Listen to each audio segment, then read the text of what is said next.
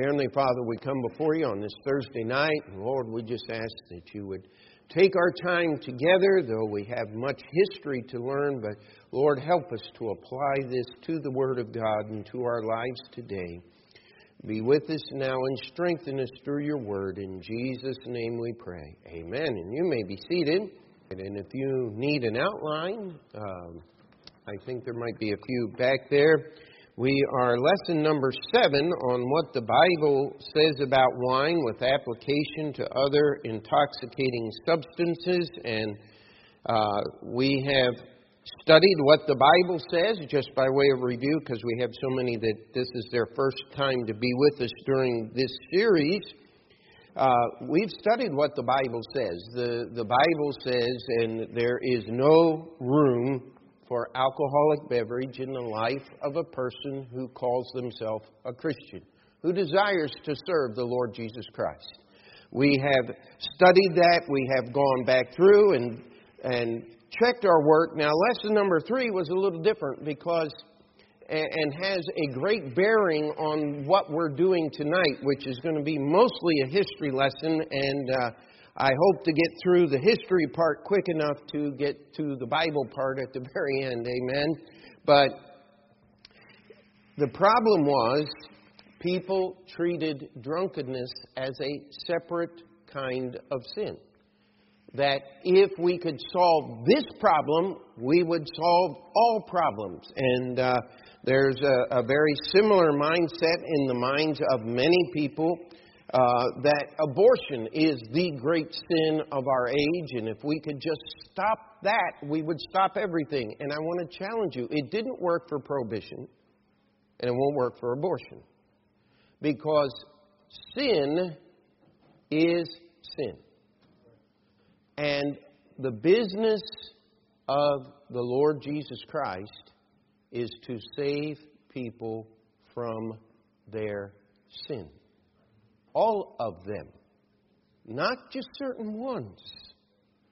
And that was the great mistake of the prohibition movement.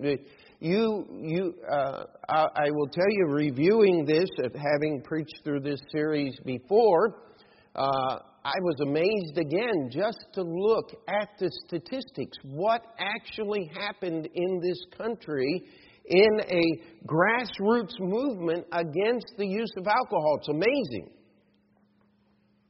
But it failed in so many aspects. But how many of you remember the lesson on societal behavior? In America today, there is still less alcohol consumed than there was in 1918, before the 18th Amendment, prohibition was passed. We still consume less alcohol, even though the population uh, is much larger, we still consume less alcohol today than we did before prohibition. It wasn't a total failure, but the uh, so many of the parts of it were, and we also studied that, listen, there is.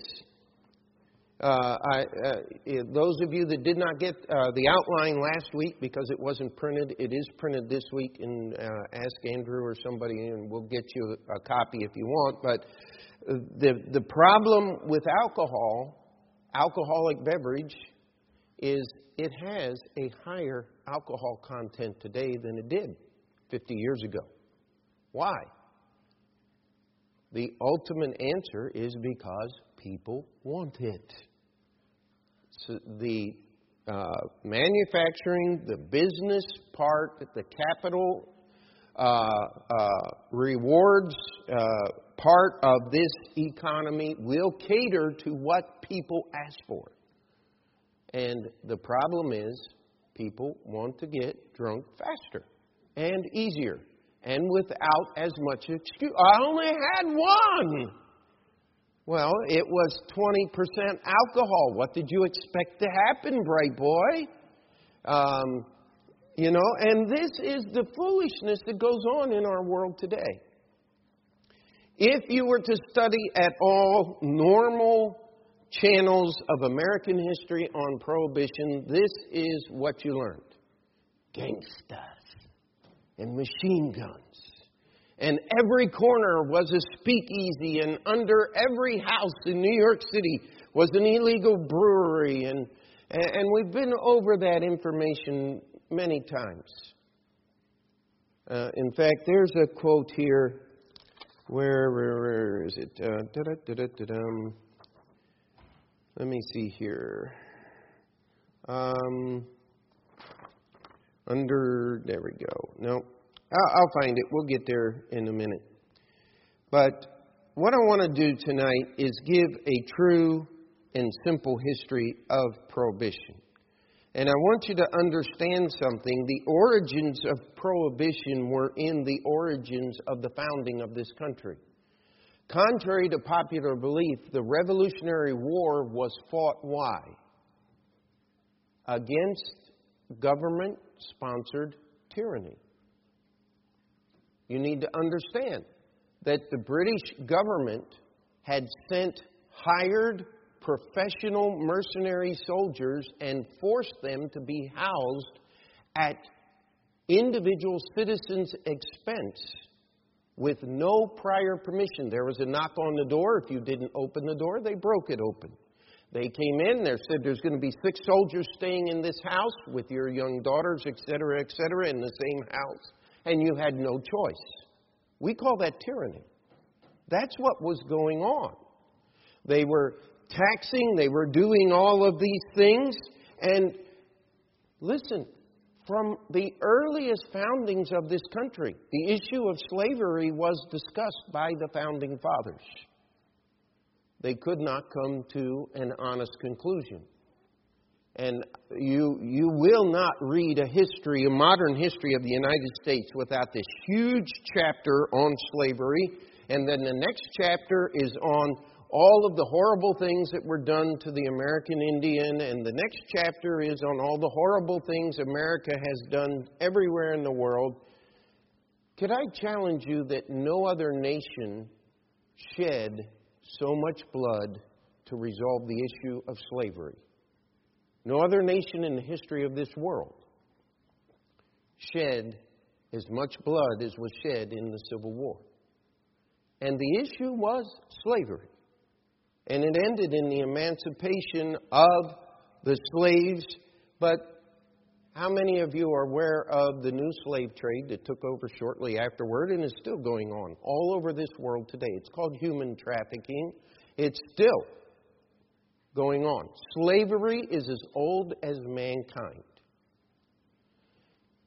The idea was that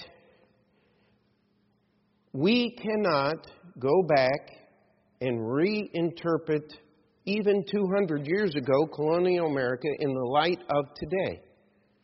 But I want you to understand this that ever since there were laws in colonial America, later under our Constitution, drunkenness has always been a crime in the United States of America. Always. It was one of the things that you were punished by flogging with in the colonial army.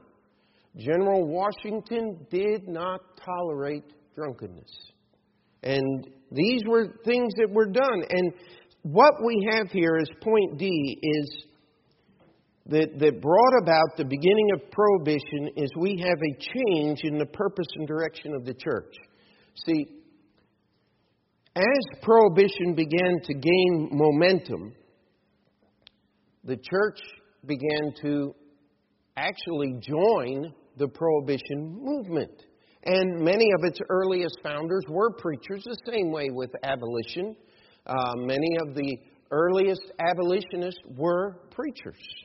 How many of you remember Uncle Tom's Cabin, the story written by Harriet Beecher Stowe? We got a quote in our lesson tonight from Lyman Beecher. That was Harriet's brother, a Baptist pastor and abolitionist in Boston. He was part of the founding of the earliest prohibition movement. You see, that After the Civil War, the abolitionists took credit for reforming the nation by ending the great sin of slavery.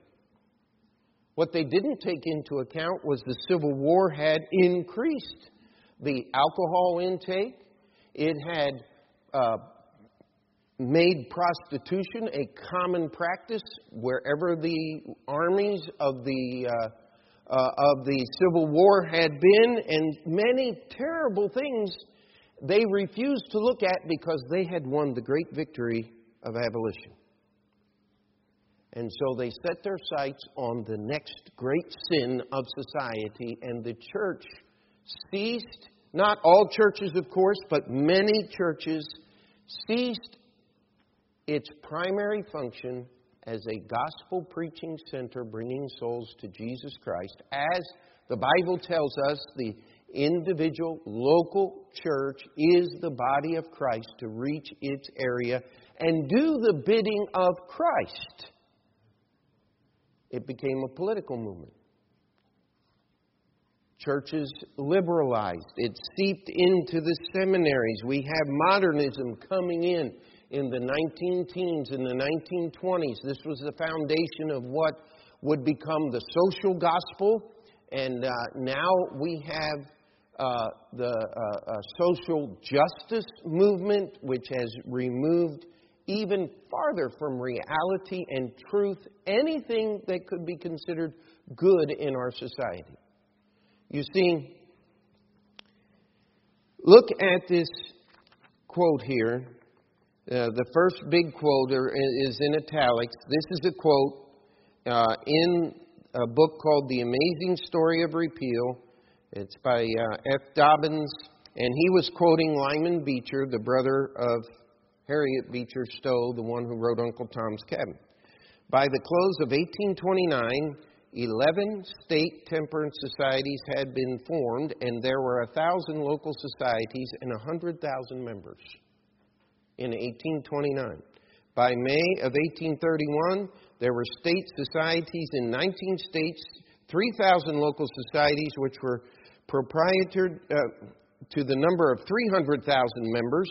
By the end of 1833, 5,000 societies with more than a million members, and by 1835, the reform had advanced with such momentum that the eighth annual report of the American Temperance Society stated that more than 8,000 temperance societies had been formed. Embracing was, uh, was uh, thought more than 1.5 million members.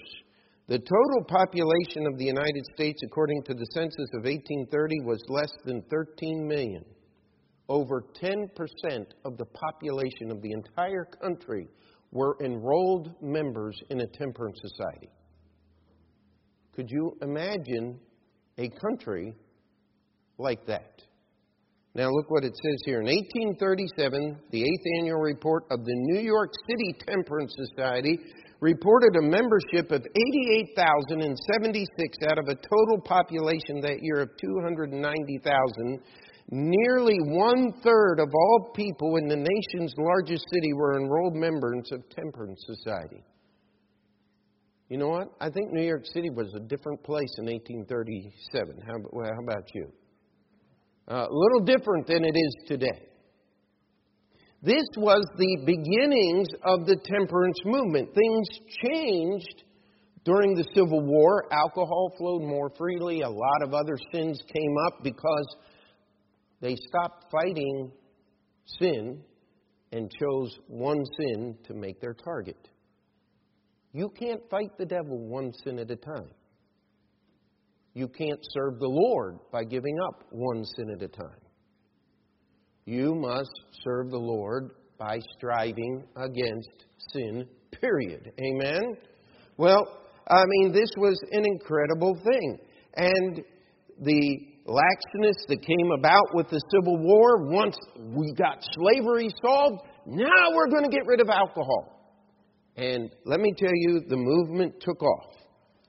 Now, this next extended quote, and, and I won't read it all, you can read it at home, is from William Howard Taft, President of the United States, Supreme Court Chief Justice in 1919 after the, after the, 20, after the 18th Amendment had been passed, here's what he said Prohibition is from three groups the religious people who grew through churches and grassroots meetings till it was a political issue in every election. The Prohibitionist Party was not made of radical nuts, but good, holy, living people. Employers formed the second group whose main concern was making money, which was not possible using drunken workers. We had the Industrial Revolution. You were no longer driving uh, a, uh, a cart and horses, you had machinery. And what happened in, in machinery if you were not careful? It ate you. Uh, my dad was a machinist at Black and Decker, and he would come home and and of course, we delighted in hearing the horrible stories of people losing fingers and arms and uh, other things. And, and uh, my dad was always very careful to remind us to be careful and, and, and, uh, and uh, all of those things. But that was the second group from the purely economic. The third was another class from all walks of life, Americans in spirit and training, alive to the currents in politics who resented the political strength and truculence and the demoralizing and corrupting influence in councils, legislatures, and even in Congress of the saloon keepers and the Liquor Dealers Association working together for the perpetuation of their power and unrestraining pursuit of their business. One thing that is lost on our society today is what was called the saloon crowd. Today, there are laws. No one under 20 years old can enter a bar and order a drink. 18 in some places. In those days, the saloon crowd was bringing in 12 and 14 and 16 year old teenagers and offering them free drinks to awaken the taste and the influence of alcohol in their life. That was the kind of things that was going on you have to understand something. The lawlessness that is promoted during the quote unquote roaring 20s was actually nothing new. The liquor crowd had always been lawless. Liquor produces drunkenness, which is lawlessness. Alcohol removes the inhibitions to keep and to control yourself, and hence all of the crimes and diseases, etc. This was just part of the movement. And uh, it's interesting here, you can read. Um, uh, let me, uh, oh yeah, uh, it says, Many were fighting against the evils of alcohol in others, but still wanted the right to drink moderately themselves. It was not till after the 18th Amendment was passed that they found they had no more drink. President Taft then said, Get over it. He, because he was talking about the, uh, the goodness and things that could come from the removal of alcoholic beverage in this country. Here's what he said, the last paragraph on the back of the page here. When the amendment is enforced, as already said, the deprivation will fall most heavily on those recently from other countries where beer and wine and liquor have been, that's supposed to be part of their lives. In the old countries, the consumption may not have been so injurious as it certainly is here. For a time, these people will resent the deprivation. But as they imbibe the American spirit instead of American liquor, as they find their saving increase and their children learn the duty of American citizenship and American customs, they will find themselves to be part of the community most highly improved by this lawful impairment of their personal liberty. I want you to understand something. William Howard Taft was no prohibitionist. He was not for it. But when it came, he was wise enough and honest enough to realize all of the blessings that it could bring this nation. And that's what that article is quoted for. The culmination of these efforts was the 18th Amendment. That was the prohibition of the sale of the uh, uh, of the use of alcoholic beverage in the United States that was approved on January 28, 1919. Now, how many of you are familiar with the process of a constitutional amendment? Uh, we have not had one in a very, very long time. It has to be passed by both the Senate and the House. It has to be signed by the President, and then it has to go through the process of being adopted by two thirds of the state legislatures in uh, these United States in order for it to be certified as an amendment to the Constitution. That is an incredibly difficult prospect to uh, have happen, and yet it did. This was not just a few little people here trying to control the morality of a nation. This was a nation stating the standards of their morality. And by the way, where did they get the idea that alcohol was a bad thing? Well, it all started right here. And then it was reflected in the lawlessness and the wickedness of the liquor crowd, of the saloon keepers, of the manufacturers of alcohol. And it was reflected in the lives of citizens. There's a statistic not in here that in, uh, I think it was 1919, they counted 200,000 indigents in New York City, and 175,000 of, the, of their indigency was related to alcohol abuse. That's a scary and terrifying statistic. And so, the Volstead Act was a separate passage of Congress because here was the problem, and we'll touch on this. The 18th Amendment had no penalties attached to it and no enforcement apparatus. It just simply said that Congress and the state legislature shall make rules regarding the enforcement of this amendment. So, what happened?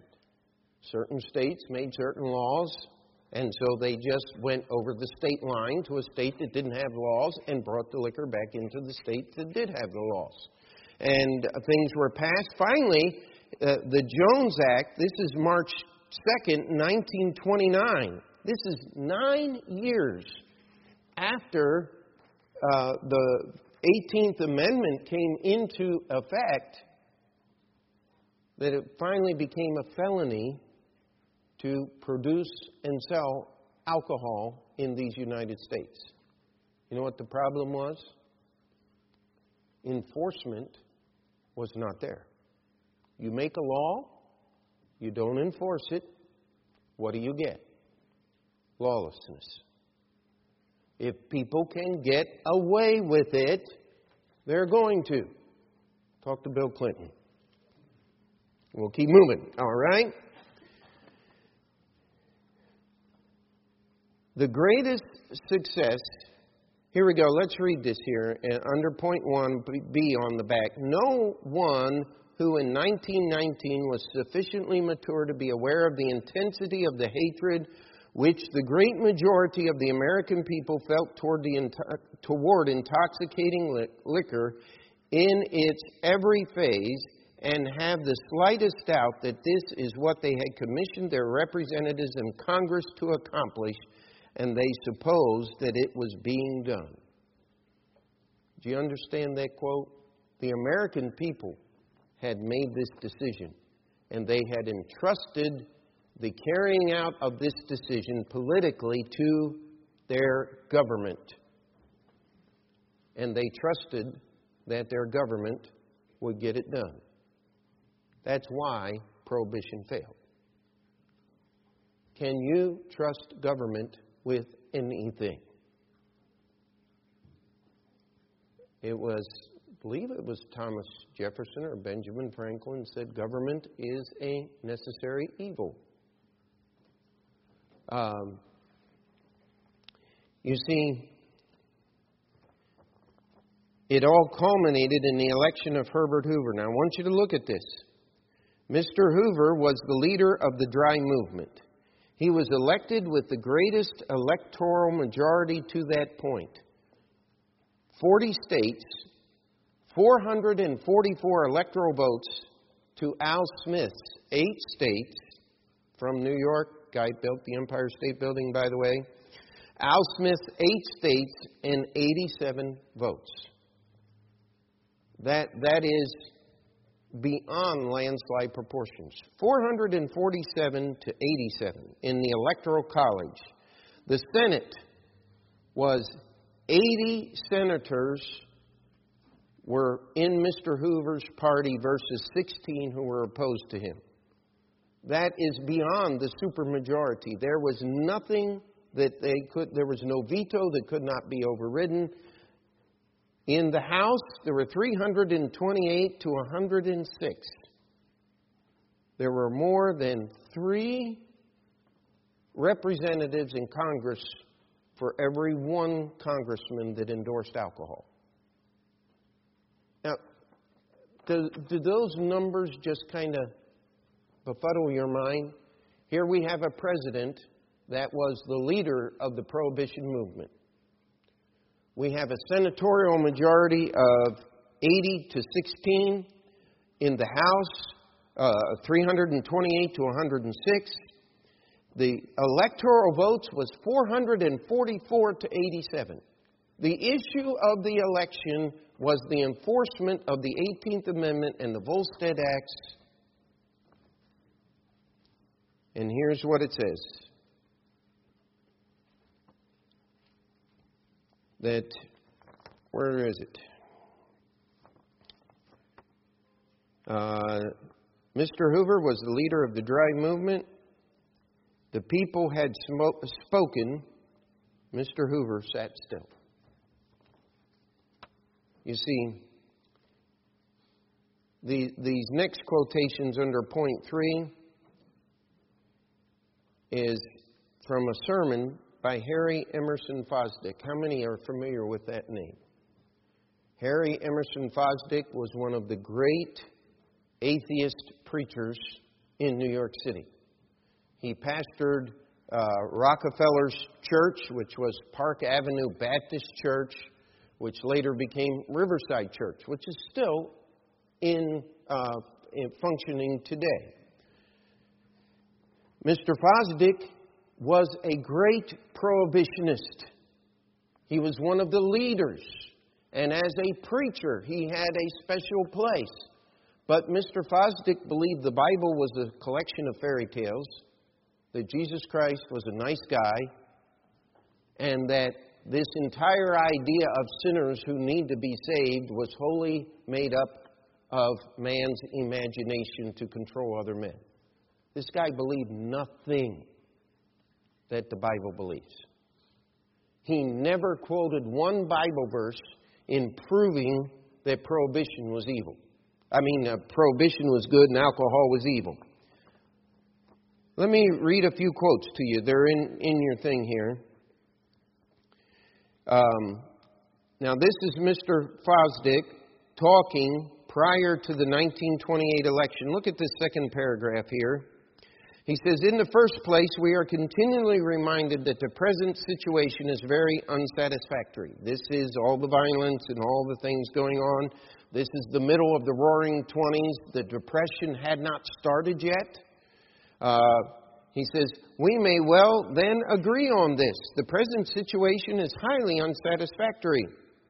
That as bad as the situation is now, it is better than it out of which we were digged. That's not, uh, my spell checker was very poor this time. But what, what Mr. Fosdick was saying is yes, it's very unsatisfactory. There's too much violence, there's too much lawlessness.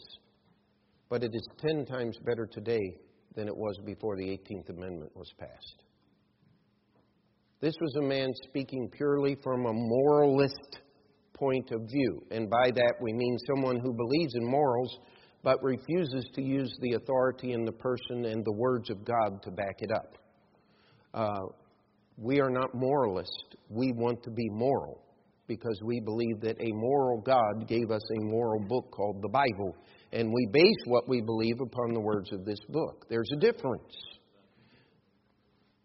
But even a godless man like Harry Emerson Fosdick understood and despised the liquor crowd to the point that he was one of Prohibition's greatest uh, speakers.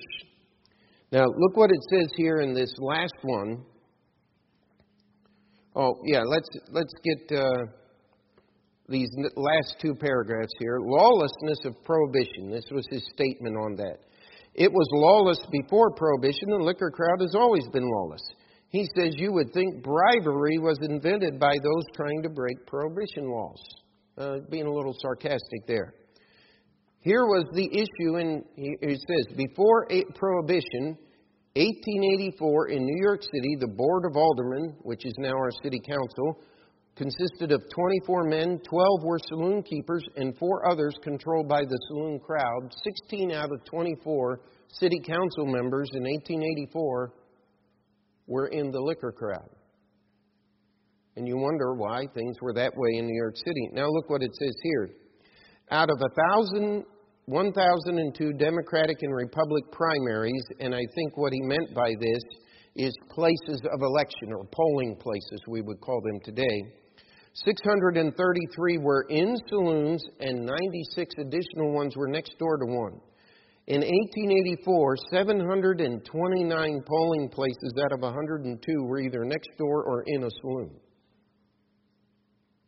There's not one today in New York City in any place that serves alcohol. Most of them are actually in schools and uh, social clubs. It's, uh, it's an amazing thing. Now, we're going to talk very quickly about the reasons for its failure. The uh, 21st Amendment to the Constitution, repealing the 18th, was certified December 5th, 1933 uh, less than nine months after Franklin Delano Roosevelt took office. The problem was from 1919 until uh, 1920, there was a one year waiting period built into the amendment before anything, before it became illegal to do that. Now, what do you tell people? It's wrong to sell alcohol, but we're going to wait a year before we enforce anything.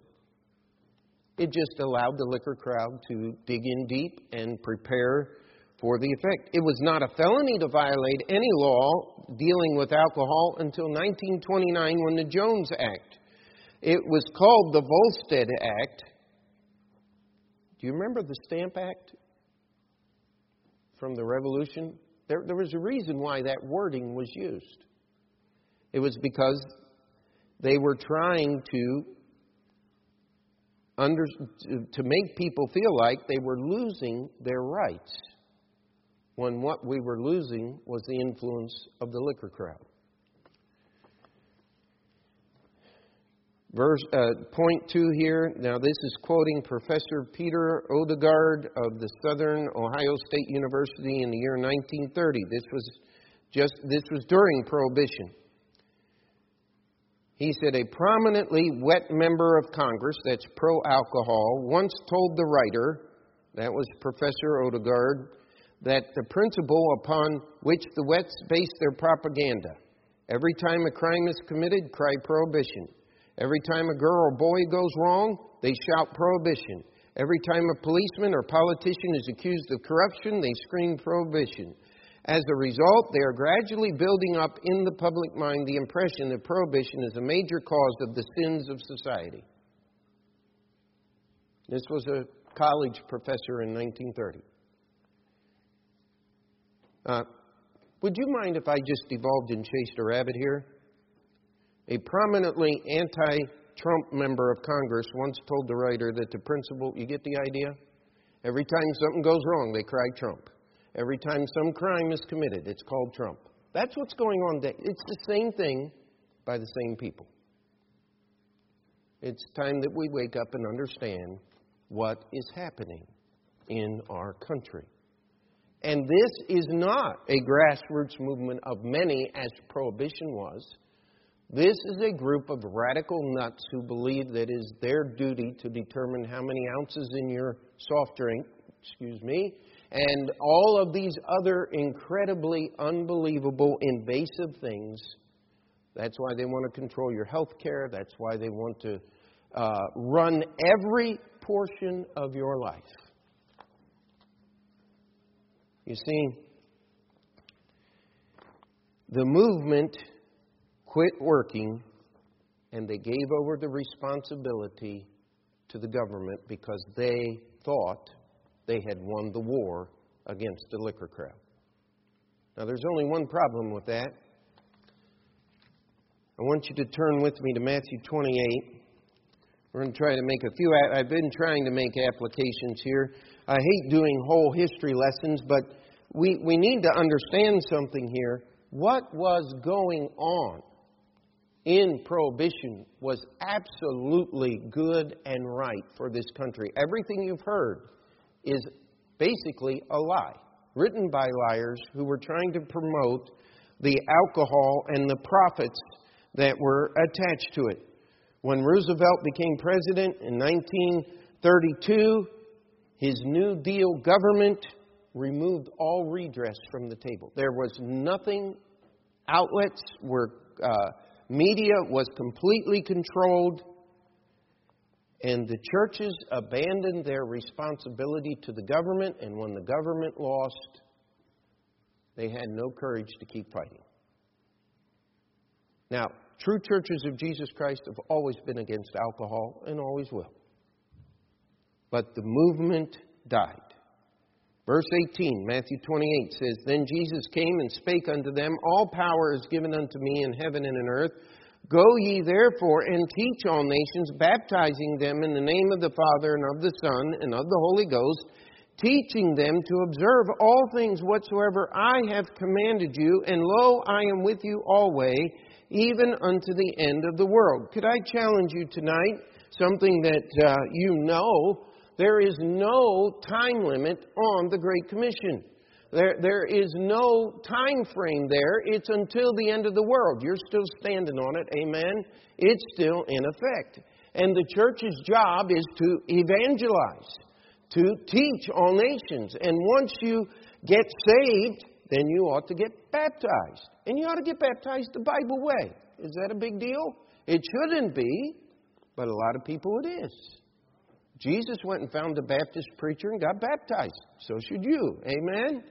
And uh, the truth of the matter is here, then comes the third part teaching them to observe all things whatsoever I have commanded you. Now, let me ask you a question. We ask this often here.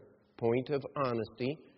How many of you had a problem with all things since Sunday? How many of you have sinned since Sunday? Okay? Every hand goes up except those that just committed another one, right? Okay, so this teaching process never ends. But the prohibition crowd quit because they thought they had won. You need to understand something the devil never quits. He has read the Bible. He knows what's going to happen in the end. He knows he's going to be bound hand and foot and confined for a thousand years. He's going to be let go for a little bit, and then he goes to the lake of fire forever and ever. The devil knows all this. But he hasn't let up one breath since the Garden of Eden. And he won't until he's eternally confined to the lake of fire. By the way, that's the baptism of fire that John the Baptist talked about. Baptism of the Holy Spirit and with fire. Fire is in the lake of fire, Holy Spirit is in heaven with God. Amen? It's just that simple. You see,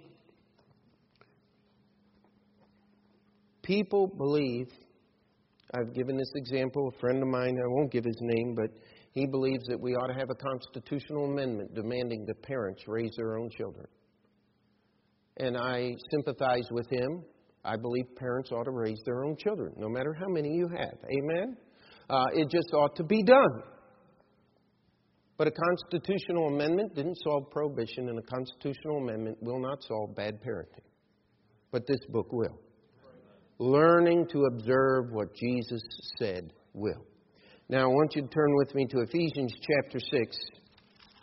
Ephesians chapter 6. And, and I do hope that you would allow the, the history lesson, read some of the quotes there. Forgive me for my typing errors. There's just a lot of, a lot of words on that lesson there, and I, I went through it, but uh, not as carefully as I should have. But verse 10 says, Finally, my brethren, be strong in the Lord. Ephesians 6, verse 10. Finally, my brethren, be strong in the Lord and in the power of his might. Put on the whole armor of God that ye may be able to stand against the wiles of the devil. For we wrestle not against flesh and blood. That's why the Prohibition Amendment failed. They were wrestling against flesh and blood. We don't. We wrestle against principalities, and against powers, against the rulers of darkness of this world, against spiritual wickedness in high places, like the Roosevelt administration. Wherefore take unto you the whole armor of God, that ye may be able to withstand in the evil day, and having done all to stand. Stand therefore, having your loins girt about with truth, and having on the breastplate of righteousness, and your feet shod with the preparation of the gospel of peace, above all, taking the shield of faith, wherewith ye shall be able to quench all the fiery darts of the wicked, and take the helmet of salvation, and the sword of the Spirit, which is the Word of God now, here is the work of the Christian warrior so armed and prepared, praying always with all prayer and supplication. That's not part of the armor, that is the duty of the soldier. Now, look what you're praying for. Praying always with all prayer and supplication in the Spirit and watching thereunto with all perseverance and supplication for all saints. Now, Paul says, listen, we're supposed to be praying always with all prayer and supplication in the Spirit under the direction of the Holy Spirit. We're to watch our prayer life with perseverance and supplication for all saints, for those that believe in the name of God, for those that carry the truth of this book called the Bible, and for me that utterance may be given unto me, that I may open my mouth boldly to make known the mystery of the gospel, for which I am an ambassador in bonds, that therein I may speak boldly as I ought to speak. That's why our ladies get together every Thursday night at 7 o'clock to pray for the missionaries. Because that's what Paul was telling the soldier to do. That's why we have a prayer meeting every Sunday night. You know why? Because that's the work of the soldier. And when do we quit praying? When we see Jesus. That's when we quit praying, because we won't need to pray anymore. You see, do not get caught up in political movements. How many of you uh, would admit being old enough to remember the moral majority? got Ronald Reagan elected the first time. Really did. It was the deciding factor in the 1980 election. And I, for one, go on record. I wasn't old enough to vote in 1980, but I voted for him second time around. Uh, I'll tell you what, I was glad. But did it solve the moral issues of our country? Not in the least. Moral issues of a nation are solved in the church house, not in the White House. It is when God's people who are called by His name, what's it say? Seek my face, will humble themselves and pray. And I know I didn't say it all in the right order, but I got the important parts there. It's what we're supposed to do. That's what Paul said to do here. That's what Jesus said to do in the Great Commission prohibition, political rightness never solves moral problems. And we have people screaming, separation of church and state, separation of church and state. Well, nobody believes it like the Baptists do. That is a Baptist distinctive. We are the people who brought that thought process to the world at large. And if you want to study the history, we'll do that on another night. But I want you to understand something. When they say separation of church and state, they say you have no right to tell us the difference between right and wrong. And I say you're exactly correct because Jesus has already done it for us. And it's our job to tell you what Jesus said. And all God's people said. Let's pray. Dear Heavenly Father, we come before you tonight. We ask that you would encourage us in your word to be obedient to your word, to live what the Bible says, and to learn from the mistakes of those who lived before us. That we would not falter, that we would not slow down, that we would not take responsibility that you have given to us as Christians and lay it upon the shoulders of the most unworthy politicians. Lord, we ask that you would guide and direct during this time of invitation. And even though this has not been a gospel message, the people would understand that the only way to be saved is to believe on the Lord Jesus Christ. Lord, let us live for you in these last days. Before we finish that prayer, we'll just keep our heads bowed, our eyes closed. If you need to come and pray, the altar's open.